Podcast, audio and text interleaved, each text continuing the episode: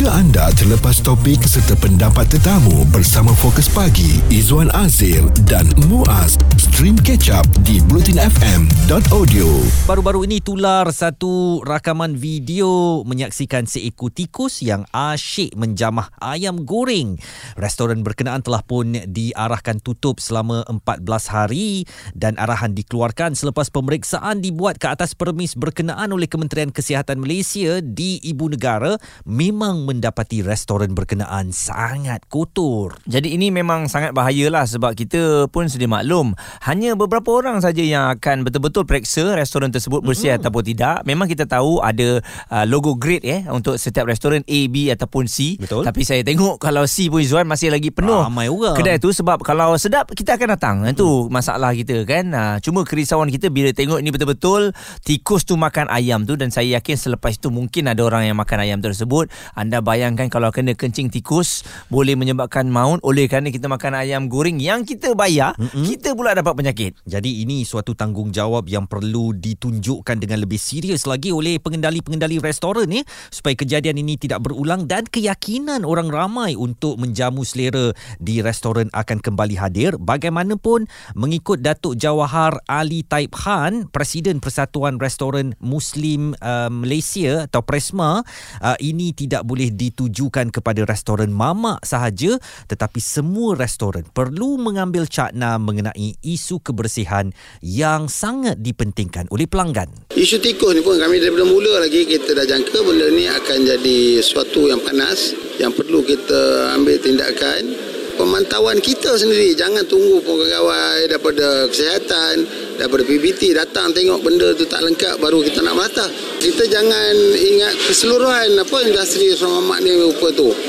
Dan mungkin juga berlaku juga di restoran-restoran lain juga eh, sesuatu benda yang kita tidak ingin dan di luar jangkaan penambahbaikan perlu berlaku lah. Okey, penambahbaikan yang saya dapat lihat adalah ayam goreng apabila diletakkan di kaunter tu mm-hmm. kena ada tempat tutupnya ya. Maksudnya ada ada pintu lah mungkin. Uh, sebelum ni dibuat uh, dia buka letak cermin mm-hmm. tapi terbuka. Maksudnya letak ayam goreng tak ada pintu untuk memudahkan mereka. Tapi saya rasa itu yang menyebabkan tikus ke lipas ke boleh masuk. Dan saya harapkan kalaupun ada restoran yang beroperasi 24 jam eh, itu kebiasaan di bandar-bandar besar mereka ada satu jam mereka tutup. Maknanya restoran beroperasi 23 jam saja mm-hmm. satu jam tu untuk membersihkan untuk buat sanitasi dan sebagainya supaya inilah makhluk-makhluk perosak yang biasa merayap untuk mencari saki-baki makanan ini ah, kita boleh elakkan dan juga aspek kebersihan itu tidak boleh dipersoalkan oleh pelanggan. Izwan Azir dan Muaz di Catch Up Bulletin FM. Hati-hati kena tengok dulu restoran yang anda pergi tu check ya. Ah, memang kita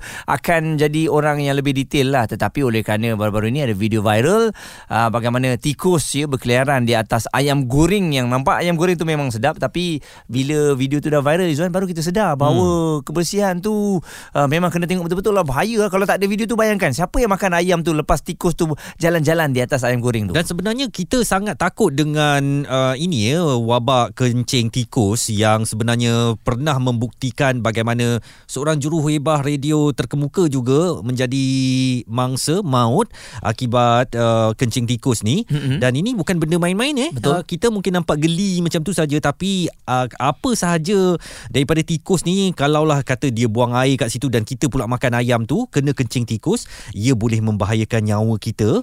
Dan ini memang memerlukan tindakan pemantauan yang lebih serius di kalangan pihak um, penguat kuasa supaya kejadian sama tidak berulang. Kita nak bersama dengan pegawai kesihatan persekitaran di Jabatan Kesihatan Negeri Selangor saudara Muhammad Azlan Hanif Muhammad Fazilah um, dan mungkin apa pandangan ringkas tuan mengenai setengah pengendali kedai makan yang sesu, uh, seolah-olah abaikan kebersihan dan pengendalian makanan? Mereka ni cuma fikir keuntungan dan restoran penuh saja. Tapi kalau jenguk dekat dapur tu ya Allah kemain uh, kotor lagi suasananya tuan itu pandangan saya lah. Kebanyakannya ramai pengendali makanan memandang rendah terhadap aspek kebersihan makanan yang disediakan kepada pengguna sebagai pemunya premis sikap bertanggungjawab terhadap keselamatan makanan yang disediakan untuk dijual kepada pengguna perlu diutamakan makanan yang dijual atau disediakan mestilah selamat untuk dimakan. Okey, uh, Kementerian Kesihatan Malaysia sentiasa memberi panduan, nasihat serta teguran bagi setiap kali pemeriksaan dijalankan di produksi makanan. Okey. ada ketika teguran yang diberikan adalah perkara-perkara yang sama je dan berulang kali. Ini sebenarnya adalah sikap pemilik makanan itu sendiri yang masih tidak berubah. Kita semua sedia maklum bahawa bila kedai tu dah tular, dah ditutup 14 hari dan lesen pun dah dibatalkan. Apakah agaknya langkah seterusnya yang uh, bakal berlaku kepada restoran tersebut? Ini uh, sebagai panduan lah mm-hmm. kepada restoran-restoran lain apabila tindakan dikenakan kepada mereka. Okey, uh, berikutan daripada isu viral yang melibatkan isu tikus tempoh hari. Okey, ini adalah isu lilati. Lilati ini adalah lipas, lalat dan tikus. Okay, mm. Dia adalah sesuatu yang sukar untuk dikawal. Namun, sebagai pembunyi atau pemilik premis perlu memastikan punca yang menyebabkan kehadiran lilati tersebut dan kebiasaannya kehadiran makhluk perosak ini disebabkan oleh sistem makanan yang tidak dibersihkan dengan sempurna yang menjadi punca rezeki kehadiran mereka.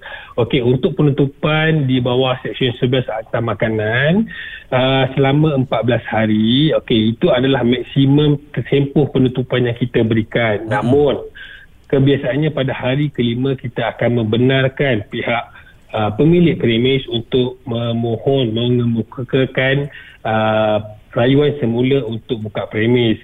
Sekiranya segala arahan penambahbaikan yang telah dibuat. Okey kemudian uh, Uh, rayuan tersebut akan dihantar ke pejabat kesihatan yang berdekatan dan pegawai pemeriksa akan datang akan cek balik semua arahan itu adakah dipatuhi atau tidak. Dan sekiranya pegawai tersebut berpuas hati uh, kebenaran membuka semula akan diberikan. Tidaklah selama 14 hari ditutup. Jadi perlukah ada lebih banyak lagi latihan dan kesedaran um, terutamanya kepada pengendalian makanan oleh empunya restoran ni uh, supaya tidak lagi berlaku kejadian yang sama tuan? Dia memang perlulah Okey, uh, untuk pengetahuan, Kementerian Kesihatan Malaysia mewajibkan semua pengendali makanan menghadiri latihan pengendali makanan di sekolah latihan pengendali makanan. Mm-hmm. Kita panggil SLPM lah yang telah ditiraf oleh KKM sendiri. Okey. Untuk Selangor, uh, kita ada 100 buah sekolah latihan pengendali makanan.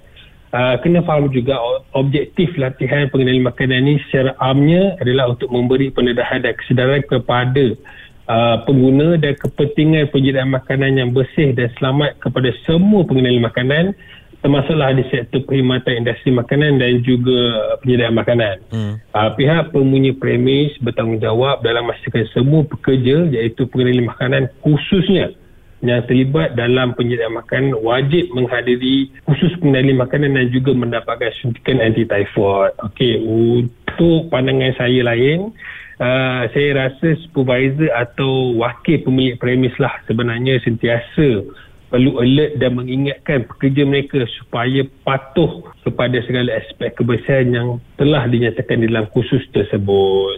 Baik, uh, di kesempatan ini mungkin nasihat dari pihak tuan sendiri tentang uh, pentingnya untuk menjaga kebersihan makanan khususnya di tempat awam. Terutamanya saya sebenarnya ingin mengucapkan terima kasih kepada pengguna yang alert dan sentiasa perhatian terhadap isu kebersihan dan keselamatan makanan uh, terutamanya yang telah memviralkan video insiden yang membabitkan isu tikus tersebut. Uh, sekarang pun kita tahu seperti Facebook, Twitter, Instagram, TikTok ni menjadi platform yang sangat berpengaruh. Uh-huh. Walau bagaimanapun, uh, pihak pengguna sebenarnya boleh uh, membuat aduan terus kepada uh, http fsq.moh.gov.my. Okay, nasihat saya kepada pengguna, uh, kenapa perlu menjaga keselamatan dan kebersihan makanan adalah sebenarnya ia untuk mengelakkan daripada berlakunya kes keracunan makanan. Stream Catch Up Bulletin FM bersama Fokus Pagi, Izwan Azir dan Muaz di bulletinfm.audio.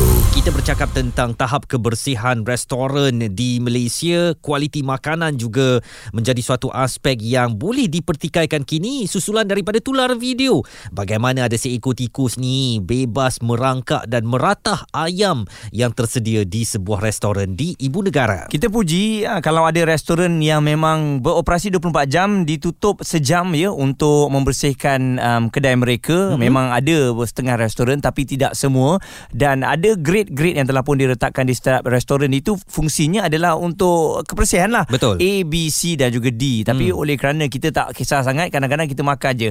Dan ada juga restoran yang memang bersih Zuan tapi nak dijadikan cerita tikus datang pula pada hari uh, tersebut ya. Uh, jadi mungkin dia akan dikenakan tindakan lah 14 hari penutupan uh, dan ianya berdasarkan uh, pemantauan daripada pegawai kesihatan yang akan datang tengok selepas 3 hari ditutup. Uh-huh. Jadi kalau uh, restoran tu dapat uh, grade A memang dia akan paparkan lah ya. Hmm. Restoran ini diberi markah grade A. B pun mungkin dia letak. C atau D saya tak rasa dia akan gantung lah saya ya. pernah nampak C. Oh C ada Saya eh? pernah nampak tapi orang datang makan tapi yalah kita husnuzon je lah kan. Hmm. Mungkin uh, C tu oleh kerana kedainya tak berapa cantik Ah. tapi dari segi kebersihan makanannya mungkin dia jaga. Aduh, jadi kita mengharapkan kalau dia dapat C, dia berusaha untuk naikkan ke B, lebih baik lagi ke grade A supaya keyakinan pengguna akan lebih baik lagi uh, ataupun penerimaan kepada restoran berkenaan uh, boleh terus ditingkatkan. Kita uh, dapat pandangan dari beberapa orang awam, ini antara pandangan Normazila. Selalunya yang restoran yang saya pernah pergi memang orang kata dia orang jaga kebersihan which is ada ada orang yang jaga di kaunter dan dia orang sentiasa monitor lah. Ah, jadi kita orang kata um, kalau ada yang kotor tu kita akan inform kat dia orang uh, mana yang kotor ke apa ke.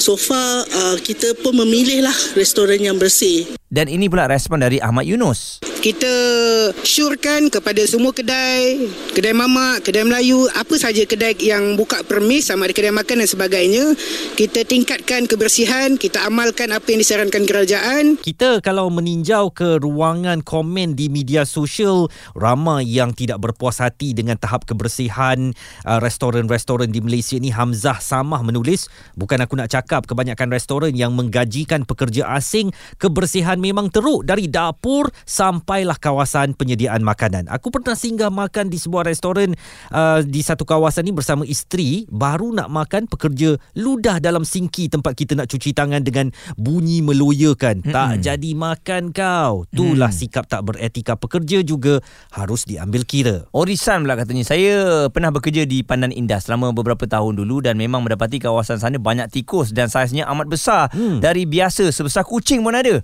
Kebanyakan mereka juga Tidak takut pada manusia Dan berani keluar Muncul diri pada siang hari Maka tak heranlah Kita dapat nampak ya Kali ini tikus uh, Berjaya naik sampai ke tempat ayam goreng tu.